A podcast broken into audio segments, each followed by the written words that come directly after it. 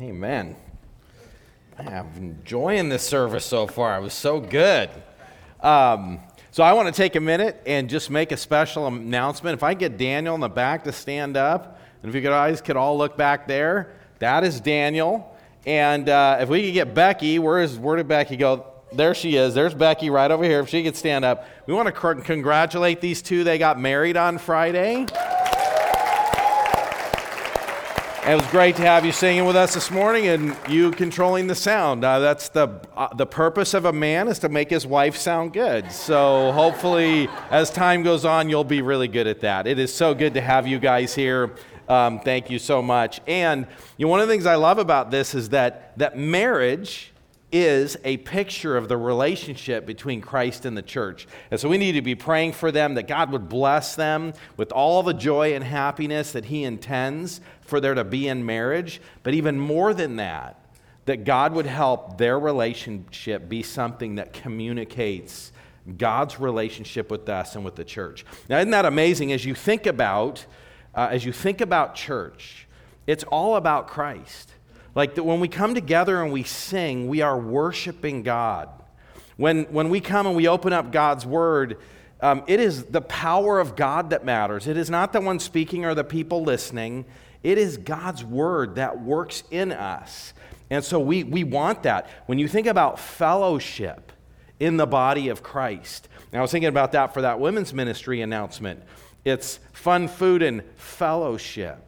But you know, that is not man centered. That is not about people, because fellowship is the Holy Spirit in each of us, working on others and allowing others to work on us. Every part of church is for God's glory. I was thinking about this, this, uh, this, this preacher's kid. Um, one time goes to her dad, and this is not a true story. It's not about Jessica. But this preacher's kid goes to her dad, and she just noticed that often, right before he preached, he kind of put his head down and he paused for a moment. And she just says, um, So, dad, like, what do you, wh- why do you do that? And uh, this dad was just so, this preacher was just so proud of his little daughter that she was so observant and so paying attention on Sunday morning. And he just said, You know, I, I always just bow my head and I just ask the Lord, Lord, would you help me preach a good sermon? And then his daughter says, How come he doesn't answer? and here's one of the things that we know is that the truth is that God always works through his word, doesn't he? And that's what this time is about. And um, when I think about this, we are going to be talking today about purposeful, spirit filled living. Last week we talked about um, the prerequisites, like what are the things we need in our life if we're going to be spirit filled.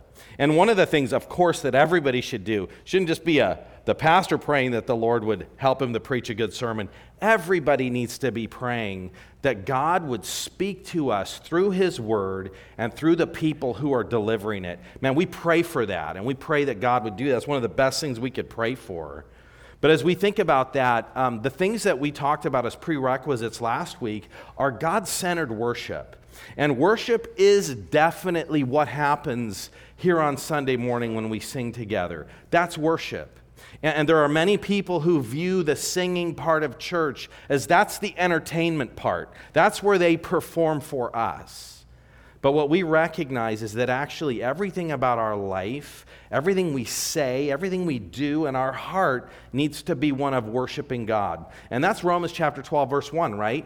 Present your bodies as a living sacrifice, holy and pleasing to God, which is your spiritual service of worship. So, the way we live our life gets expressed on Sunday morning when we sing. The, the second thing is we need God's word. Um, God works through His Word. If we don't know what God says about what is and what isn't spirit filled, if we don't know what God says about how a person is spirit filled, if we don't know those things, we will never live a spirit empowered, spirit filled life. And the third thing we talked about last week was the fact that you have to go to church. Um, you have to be in the body of Christ. Um, sitting at home and watching TV is great if you're sick, if you're in the hospital, if there's some reason you can't be there. I love that we can stream services. I think that is a wonderful thing that came out of COVID. Our church and so many churches that didn't stream, now everybody streams. And that's a good thing. But it is not a substitute for fellowship in the body of Christ. It is not a substitute from show, for showing up because the Holy Spirit gifts us and we are to use our gifts on other people. The Holy Spirit works in the lives of other people through us. And if you're sitting at home, nobody's working on you. And if you're sitting at home, you're not working on anyone else. The gifts that God has given you need to be used. And I, that's one of the things I think about with Eddie and CJ in the children's ministry. What a powerful thing um, that we show up and that we use our gifts to build the body of Christ. So, those are the prerequisites. And this morning, we are going to talk about purposeful, spirit filled living. That we would get up and that every day and in every relationship and in all the things that we do, that we would have the purpose of being controlled by the Holy Spirit in our life. Now, that is a command. God tells us to do it. And this is a verse we read last week, but it just says, Look carefully then how you walk, not as unwise, but as wise. So if you don't live your life in a spirit filled way, God is saying here that you're a fool. Because wise living, purposeful living, we are to do that making the best use of the time because the days are evil. Have you ever missed an opportunity? It's one of the things I thought about. Um, one of the things as, as a new Christian that dominated my thinking was I had become a believer, committed my life to following Christ, and I just thought, okay, I got, I got to change everything about my life. My life was sinful, it was debauched. I had grown up in church, I knew all the things that God said, but I didn't obey any of them. And then I became a Christian and I went to work in this uh, company. And I just thought, how can I share the gospel? How can I be an, an, an influence? How can I help other people come to know Jesus? And I worked with about 15 other people. And I worked really hard to, to share the gospel and be a testimony to them. But one of the things that I thought about was for the last four years of my life, I went to school every day with hundreds of people. And I was on sports teams and had close relationships with a large number of people. And all of that time was wasted because I lived for myself and I lived a sinful life. what a terrible waste. And, and Paul just here, he's saying, You need to make the best use of your time because the days are evil. Therefore, don't be foolish, but understand what the will of the Lord is. And do not get drunk with wine, for that is debauchery, but be filled with the Spirit. That is a command. And when you contrast that command with being drunk with wine, it helps us think about what does it mean to be filled with the Spirit. And uh, I would just say controlled, saturated, everything that you do influenced by. You know, it's kind of like the wind in a sail of a boat. Uh, in fact, the Bible uses that term filled to talk about the way a, a, a, sail is filled and, and moved, and what drives and moves the ship is the, the wind. Or a person who's filled with anger, filled with rage, filled with fear, filled with sorrow. And when you think about those emotions and how they can be so overwhelming and how they can control you and just occupy everything about your life, that is what God is saying the Holy Spirit needs to be in our life. The dominating influence in everything. And this morning we're going to look at a passage that is going to explain some of those things. I told you guys last week that there are three things that get in the way of being spirit filled. And actually, this passage on being spirit filled is going to communicate those three things. And, and the first thing is um, what gets in the way of being spirit filled is being selfish and self centered. The second thing that gets in the way is sin. When we bring sin into our life, that stops us from being spirit filled. And the last thing that we talked about was ignorance. not knowing what God says about those things. So we're going to kind of trace those three things this morning as we go through this.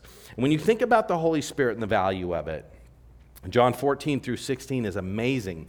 Jesus tells the disciples, I'm leaving, I'm about to go to heaven. And he actually tells them, It is in your best interest that I leave. Because if I leave, the Holy Spirit is going to come.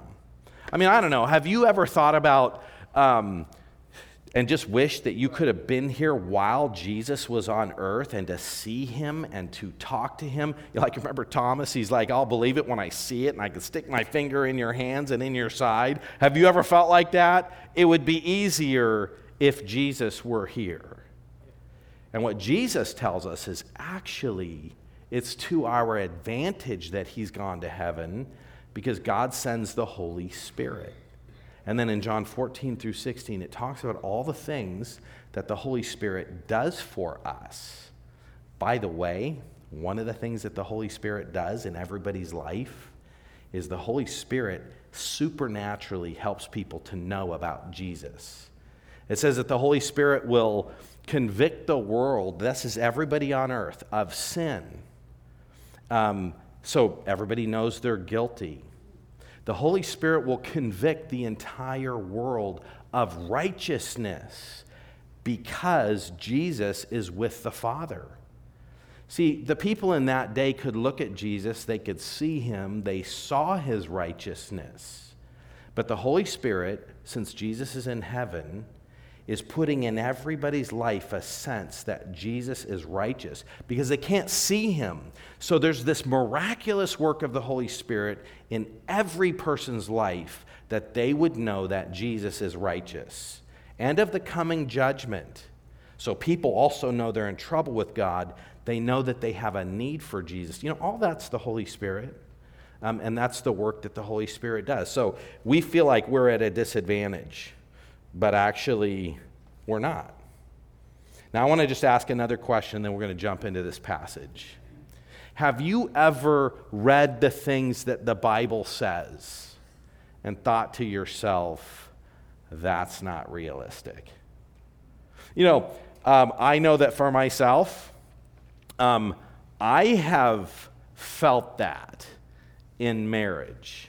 Some of the things, sometimes I think about the things that God says I'm supposed to be like as a husband, or things that God says Michelle is supposed to be like as a wife. And she always seems realistically that she could obey all those things, but I struggle with it. Okay, no. Um, hey, it's a struggle, right?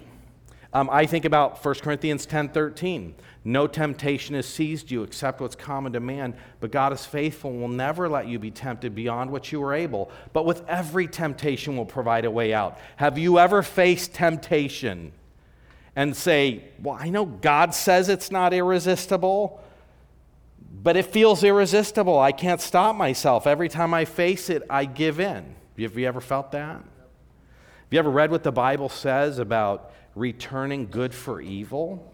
And you've just thought to yourself, yes, but the way these people have wronged me, I hate them, and I will never return good for evil. Um, I'm going to pray for them like the country song says.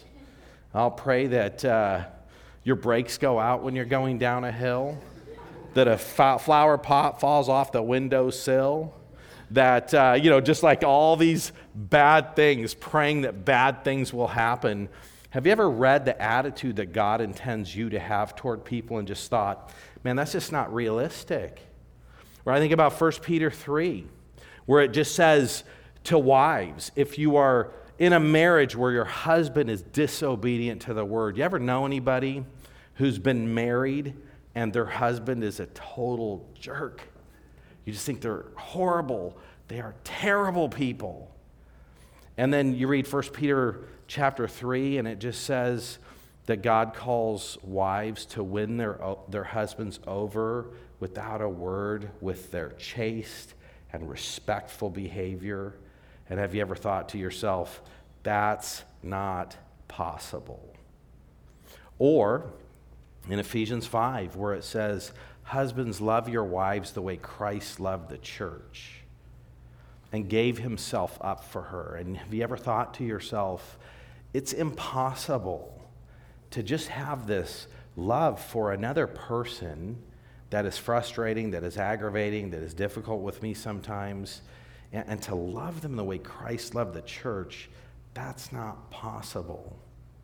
Have you ever felt that when you think about the things that God says? Or thinking about just even, first of all, spirit filled life? When we read what the spirit filled life is, to some degree, that is an impossibility. But one of the things that we know is that God tells us to do it, and it is actually possible. And we're going to read a couple verses this morning that are going to be shocking to you. They're going to be overwhelming to you. You're going to, man, it's going to get your attention. And so I'm going to give you the punchline now, but we'll read it later. Do you know the Bible says that people who are Christians have crucified the flesh? They say no to all the things that we're going about to read about it regarding sin. Christians say no to that. And Christians have the Holy Spirit living in them and Christians live out the spirit filled life. Man, that is a should get our attention that it is possible and not only is it possible that's supposed to be normal for Christians. Now I just want to ask you guys, have you known Christians who struggle in their marriage and when you read some of these things you just say doesn't seem normal to the Christians I know? Have you ever gone to a church and seen things that happen in a church?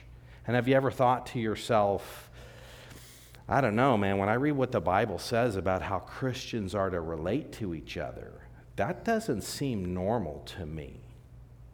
Or have you ever looked at relationships between parents and kids?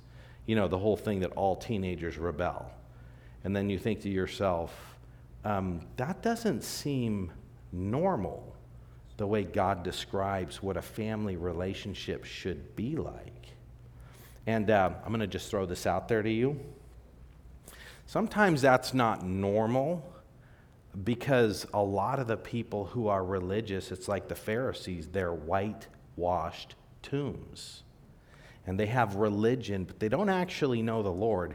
And often, there are problems in the church, and we just say, wow, how can these Christians act this way? Often, a lot of the people that we are classifying in that way are not Christians. And I'd say there's another reason too. And the other reason is that sometimes people have grown up in church and they have become accustomed to and they've seen other believers and they are not diligent and they don't work hard on being who they should be. And actually, there are believers who are dominated by the flesh because they don't have realistic expectations about who they're supposed to be as Christians. You ever known elders, religious leaders that are angry, that are bitter, that are prideful, that are unkind, that lie? You ever see stuff like that? And then you just think to yourself, like I remember as a new believer in church, I, I'm feeling that God wants total commitment out of my life. And then I looked around at all the adults I saw at church, and I thought, well, that's a spiritual leader, and they don't do it. That's a mom and a dad, and they don't do it. And all these other friends of mine live in Christian homes, and they don't do it. And I, I remember the decision I made was if none of the adults can do it, I'm not even going to try. That's actually part of why I lived such a sinful life is I didn't know any Christians that actually obeyed the things that God said. And I think sometimes you, so for me, I decide I'm not going to be a Christian, but I think there's other people who maybe they know the Lord and they feel the conviction of the Holy Spirit, but they are surrounded by a group of people who disregard God. And then they live that out. I don't want us to be like that. I want us to be the kind of people that read what the Bible says and then we do it. Uh, so let's jump into here and shall we read some of what the Bible says today? I say let's do that. So here's the first thing Galatians chapter 5, verse 13 through 15. We need to commit to living with love. You need to be committed to living with love. If you're going to be spirit filled, love needs to dominate your life. Let me read this. For you are called to freedom, brothers. Only do not use your freedom as an opportunity for the flesh, but through love serve one another. For the whole law is fulfilled in one word you shall love your neighbor as yourself. Anybody read that and go, one word? That was more than one word.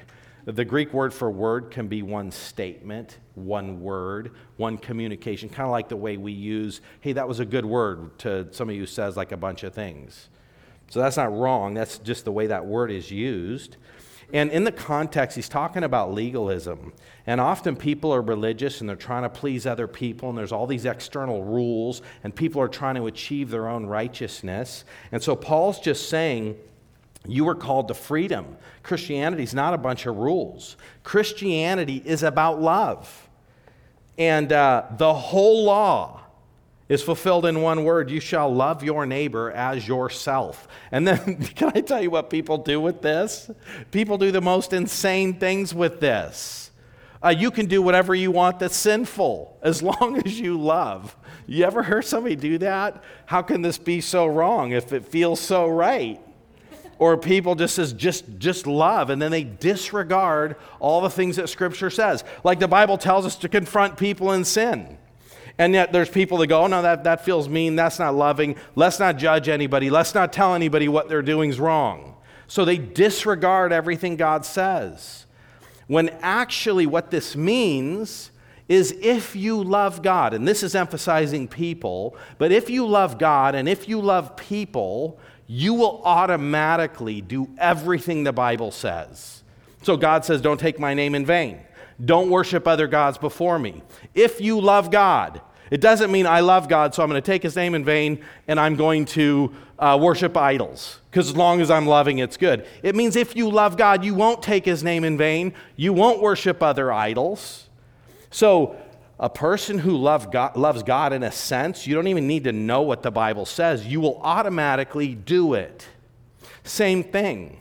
If you love people, the Ten Commandments, right? Honor your father and mother. If you love your parents, you will honor them. It doesn't mean as long as I love my parents, I could blow them off, disregard them, disobey them. It doesn't matter. That is not what this is saying. It's saying that if you love your parents, you'll obey them. If you love other people, you won't steal from them, you won't lie about them. So it doesn't mean ignore what the Bible says. What it means is if you love God and if you love people, you'll just do what the Bible says.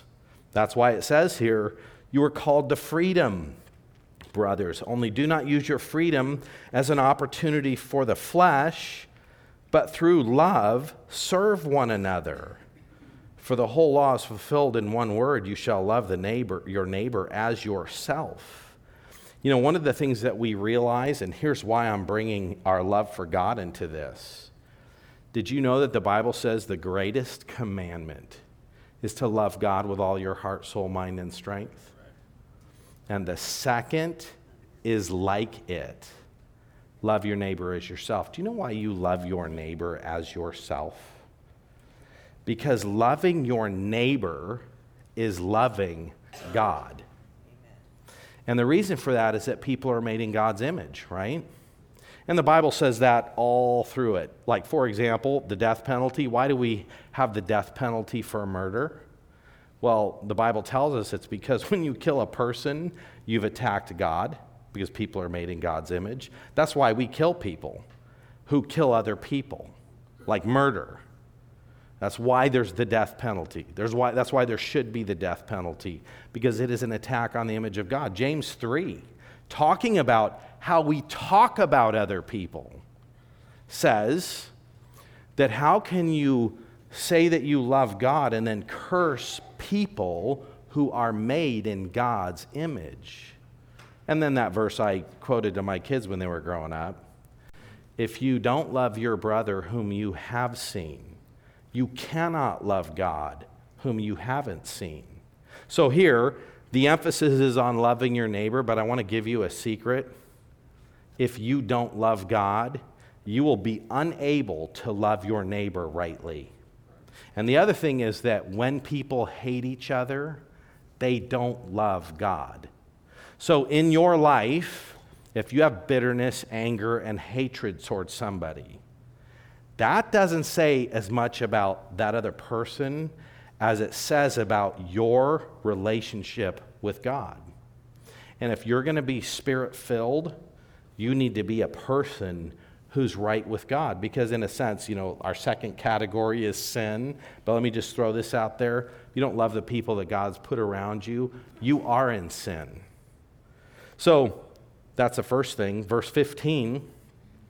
But if you bite and devour one another, watch out that you are not consumed by one another. You know, the flesh tears down and destroys. I've, I've thought about that often. You have these churches that have been around forever. They're like the oldest church in their town, and they're the smallest church in their town. You ever wonder why that is? Like, you just trace it. It's like in every one of the ministries, things will start going well. And then there's all kind of ego, and I want this, and I want that. Next thing you know, people are fighting or, or a church is small, and as it starts to grow, there's not enough rooms for everyone. And this person wants the room, and that person wants the room, and then they fight with each other, and then they have conflict, and there are all these negative things, and then everybody gets mad and leaves. And you get these churches that grow and go down and grow and go down. And it's like, why? Because Satan has a field day with people. There are churches with a long history of flesh and that's what Satan wants in a church. It's what Satan wants in a family. And the way that that turns around is when a group of people say, I'm not going to do what's normal, I'm going to do what God says I'm supposed to do. So, love. We need to be committed to love. Here's a second thing we need to be people who are diligent at identifying and avoiding sin. Let's call it what it is. Let's see it. Let's know what it is. Let's identify it. And let's say, I'm going to get that out of my life. Spirit filled living requires that you and I repent. You know, the Apostle Paul in Romans 7 talks about the flesh. And Paul uses the flesh in two ways to talk about your physical body, that is not what's being talked about here, but to talk about our flesh, our humanness, our fallenness. When you become a Christian, you are given a new nature and a new heart. The Holy Spirit makes you alive, gives you a desire to love and obey God. But we still have this sinful flesh and sinful desires, right? And the Apostle Paul talks about that. In fact, he says, Sometimes I find myself doing the things that I hate. You know, that's the difference between a Christian and a non Christian, is that when a Christian sins, they hate it. When a non Christian sins, they're happy, they feel better. Like hatred destroys them, but they kind of enjoy doing it. A Christian, when they hate somebody, man, they feel convicted I, I, hate this. I don't want this to be true in my life. They wake up one day and they say, This is how I feel, but this is not how I'm supposed to feel. You get a married couple that are having so much conflict over something and they have such animosity toward each other, and one person did something to somebody and they're so offended and they're so upset. But if you're a Christian, Instead of responding, you say, You know, I feel so upset and I want revenge and, and I, I don't trust this person and I'm angry with this person. But for a Christian, something inside you convicts you and you think about what the Bible says, like that 1 Peter 3 7 thing if you're a lady, or Ephesians chapter 5 if you're a man. And you just think, Wait, this is what God says I'm supposed to be like. And so you feel convicted, you feel guilty, you don't want to do that and then you change. Like I remember um, as a new believer, one of the things I did, I'm going to high school, I got drunk for three months. Every single day on the way to school, I would drink alcohol so I could be drunk all day at school because I hated school. And school just seemed better when I was intoxicated. So that was like a big thing in my life. Okay, that's not a suggestion for anybody in school who doesn't like school. But when I became a Christian, I realized that was wrong, and I actually made a decision I'm not going to do that anymore. And I remember this friend picks me up, takes me to the movies three, three miles away, and there, he's got, there's a six pack of beer on the floor. So I picked it up and I drank three beers before we drove a mile and a half while we were driving in the car. This was totally normal behavior for me. And just as we're pulling into the parking lot of the movie theater, it occurred to me oh, wait a second. I'm a Christian, and I wasn't going to do this anymore. And so I didn't say anything at the time, and I went to the movies and I went home. But the next day when I woke up, I called my friend and I said, You're my best friend. I love you. You are a great friend, but I can't hang out with you anymore. And it's not because of you, it's because of me. It's because when I, when I get with you, I have all these habits, these sinful habits in my life. And you remember yesterday how I drank three beers on the way to the movie theater? Man, that was wrong. And um, I just want you to know that I've made a commitment not to be like that anymore. So forgive me for being a bad example. And maybe we could be friends at some point in the future. But actually, pleasing the Lord is more important than my friendship with you. You want to know something that was interesting? I had no advice. I had no friends. I didn't go home and talk to some mentor who said, This is what you should do. Like, nobody was giving me good advice, or I wouldn't have gone there to start with. I, I would have avoided being in that situation. But when you're a Christian, you hate sin and you want to obey God, and you make decisions to get it out of your life. That's what happens when a person knows the Lord. Um, so we're diligently identifying and repenting when we fall. Look at Galatians 5:16. It says, "I say walk by the Spirit, and you will not gratify the desires of the flesh." You know, that will not is the strongest possible phrase in Greek. It's saying it is impossible to gratify the desires of the flesh if you are walking in the Spirit. You know, Romans 12 2 tells us don't be conformed to this world, but be transformed by the renewing of your mind that you may test and discern what the will of God is, that which is good, acceptable, and perfect. One of the things we do is we embrace the things intellectually that we learn from the Bible. And, and we control our thinking, not just our actions, but the way we think about life. And I think in this is one of the things we need to be diligent with. Romans 13, 14 says, Put on the Lord Jesus Christ and make no provision for the flesh to gratify its desires. So, when we think about the deeds of the flesh and the fruit of the Spirit, um, if you want to be spirit filled, you need to be able to identify and avoid sin.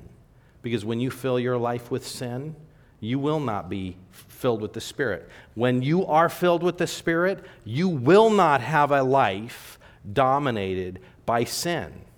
And I think that's one of the super confusing things. Oh, yeah, they're, they're a mature believer. This is the craziest thing.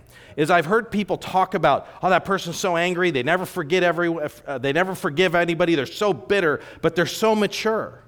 In fact, I heard one person talk about somebody and they were just saying, you know, that person was amazing in the women's ministry. And then they went on to describe, oh, you can't ask him to do that. You can't ask him to do that. You can't ask him to do that. They'll be so angry.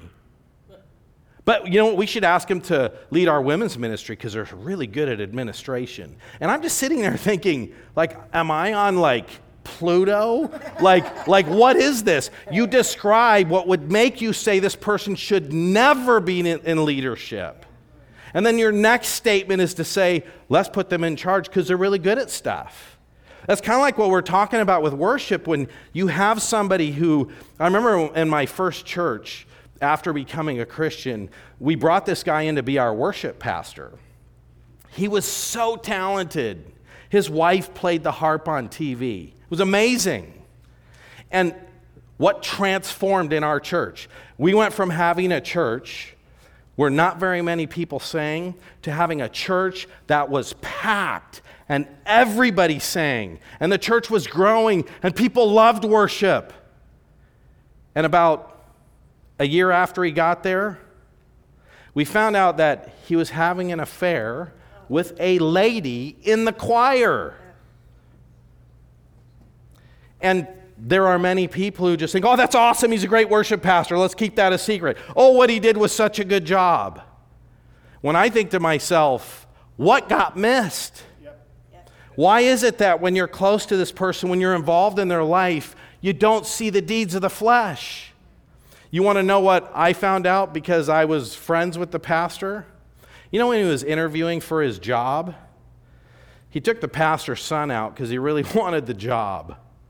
So when he was interviewing, he takes the pastor's son out in his little car, little race car, and he's racing around driving dangerously because he wants the kid to like him.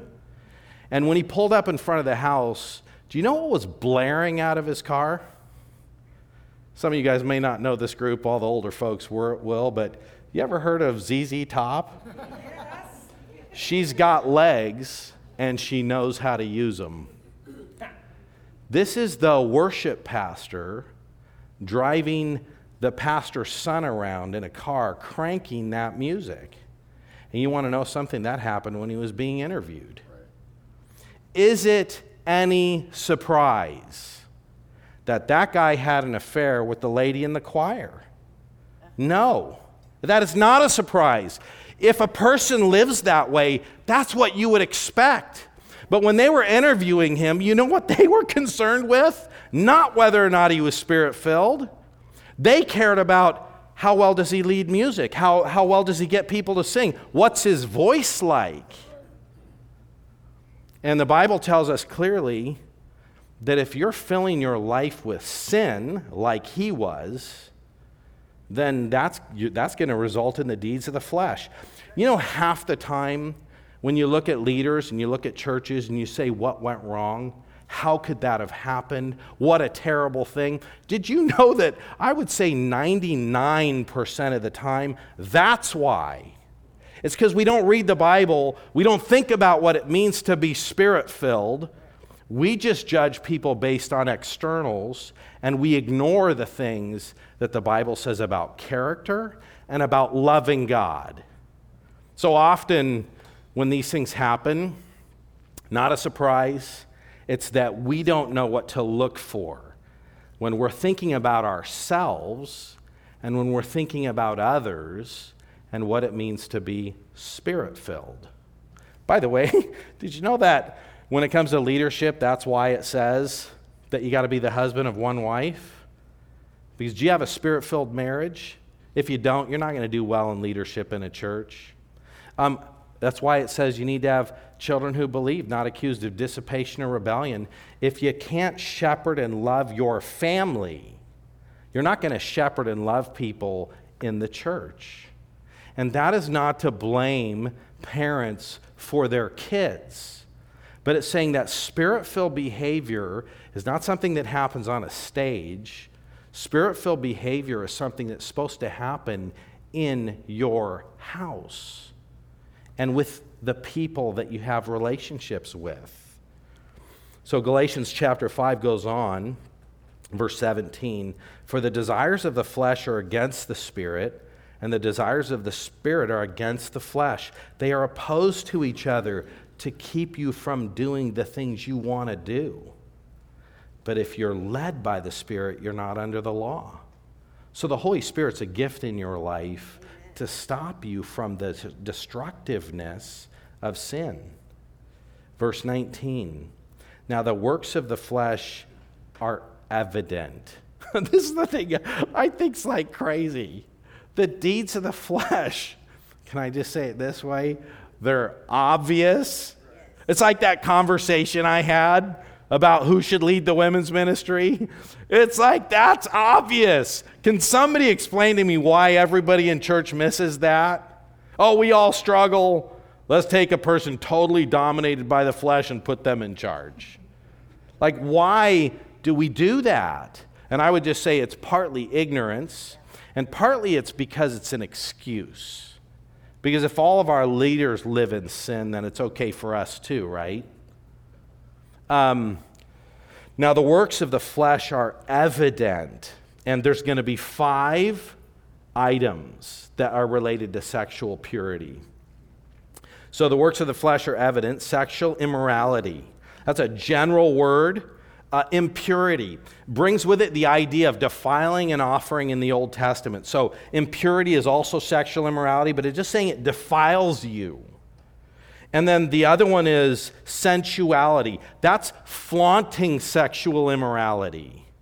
So those things, that's the deeds of the flesh. It goes on and it just lists orgies. That's another one. So you got sexual immorality, impurity, sensuality, and orgies. Like those are all the deeds of the flesh. If you're doing that stuff, you're not spirit filled. Um, and uh, cer- certain of those things are obvious. But do you have any idea how many people in dating relationships are blowing it? Yeah. Um, that is not something that is to be present in a Christian's life. Um, here's the next thing idolatry and drug use. You know, idolatry, that's worshiping, putting anybody else, anything else in the place of God. Sorcery, uh, that's checking horoscopes, going to palm readers. Hey, what would you think if you found out that every day your pastor read his horoscope? and, and kind of got guidance and direction as to what to do. When he was trying to decide what to do at the church or who should be a next elder or who should lead some ministry, if he went down to the palm reader and said, Hey, I'm trying to make this tough decision, who could help me?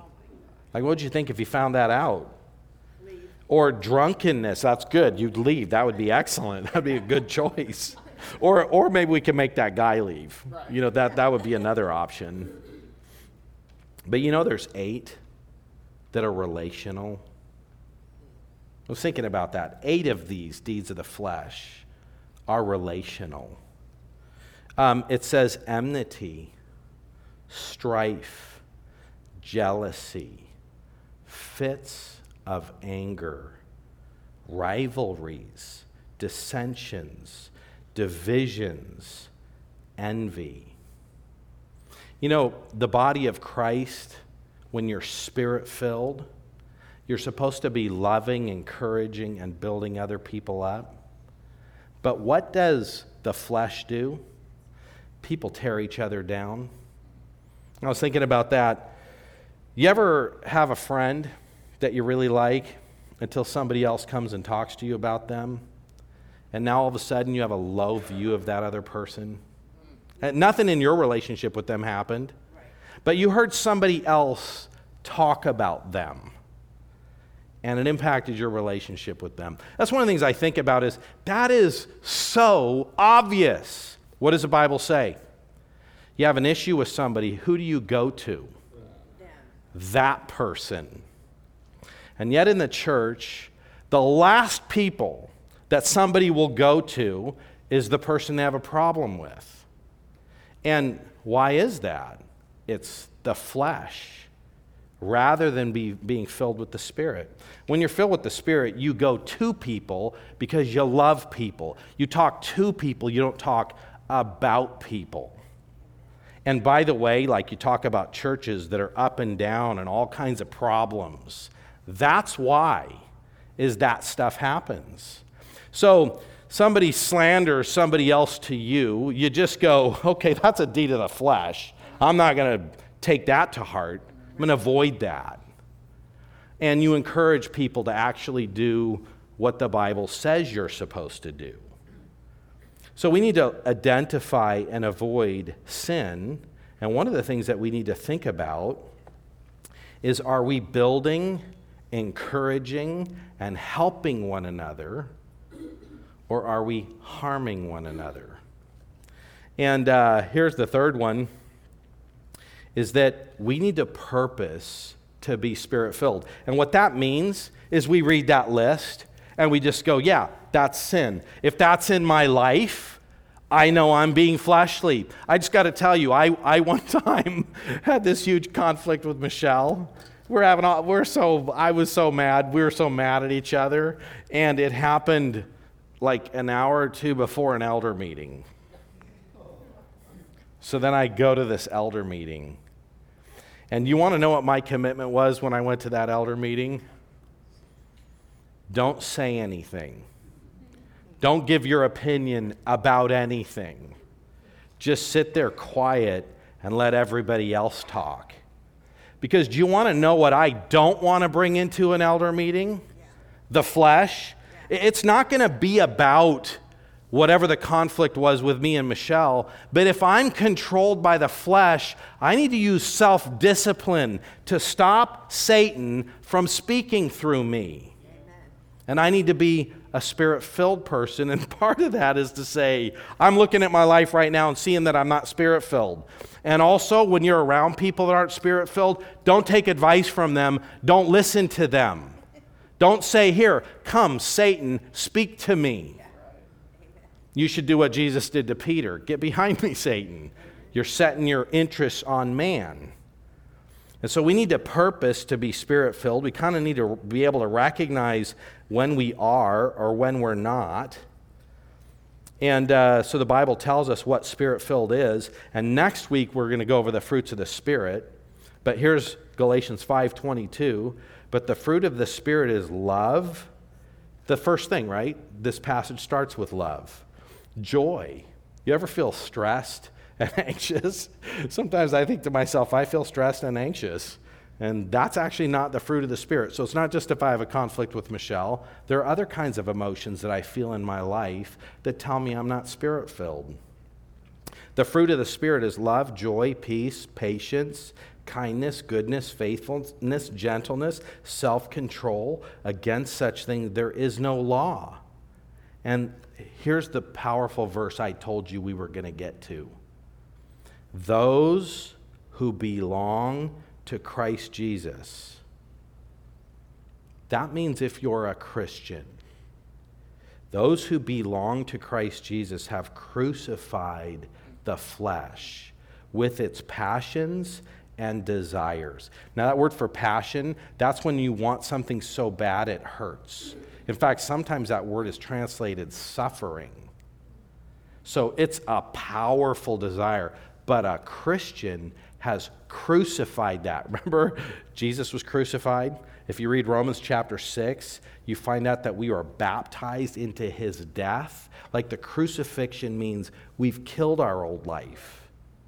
And then it says, if we live by the Spirit, let us also keep in step with the Spirit. So keep up with the Holy Spirit. Let us not become conceited, provoking one another, envying one another. So there's this little kid, he comes home from Sunday school, and his mom asks him, What'd you learn? That's what he is, what he says. He says, Well, mom, our teacher told us how God sent Moses behind enemy lines to, on a rescue mission to lead Israel out of Egypt. He got to the Red Sea and he had his engineers build a pontoon bridge, and all the people walked across safely. And he used his walkie talkie to radio headquarters and he called in an airstrike. And they sent in bombers to blow up the bridge, and the Israelites were saved. And then the mom says, um, That really what your teacher taught you? He goes, Well, no, mom, but if I told it to you the way the teacher did, you'd never believe it. what I want you to know is that being spirit filled, it is possible, it is not a myth. And there's all kinds of things, all kinds of gauges that God gives us to help us know if we're spirit filled. And I just want you to know that these are habits in life. Philippians 2 says, Therefore, my beloved, as you have always obeyed, now, not only now, but in my presence, much more in my absence, work out your own salvation with fear and trembling. We work out our salvation. And then it says, For it is God who works in you both to will and to work for his good pleasure. God is working in us, but we are working. Um, living out the Christian life is definitely a possibility. And you want to know why? It's because Jesus died on the cross. We're going to celebrate the Lord's Supper.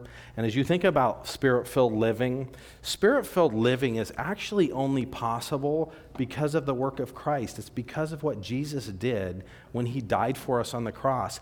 And in fact, when you die, when Jesus died on the cross for us, he gave us the Holy Spirit and enabled us not only to be saved, but also to live for him. Here's the great thing we don't stand before God because of our own righteousness, because we do good things, because we put sin out of our life. We stand before God okay because of the work of Jesus on the cross. Um, John tells us this, John 16, 7. Nevertheless, I tell you the truth. It is to your advantage that I go away, for if I do not go away, the Helper will not come to you, but if I go, I'll send him to you. And when he comes, he will convict the world concerning sin, righteousness, and judgment. Concerning sin, because they don't believe in me. Like, that's the ultimate sin. Concerning righteousness, because I go to the Father and you will see me no longer. Concerning judgment, because the ruler of this world has already been judged. And we are saved and we can live in the power of the Holy Spirit because the work of Jesus and that he went to heaven and he's coming back. Mark chapter 14, verse 22 says, As they were eating, he took bread, and after blessing it, he broke it and he gave it to them and said, Take, this is my body.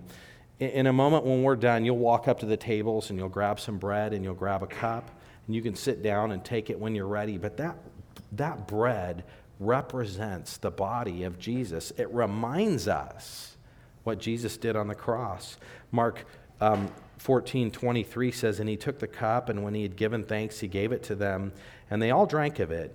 And he said to them, This is the blood of the covenant, which is poured out for many.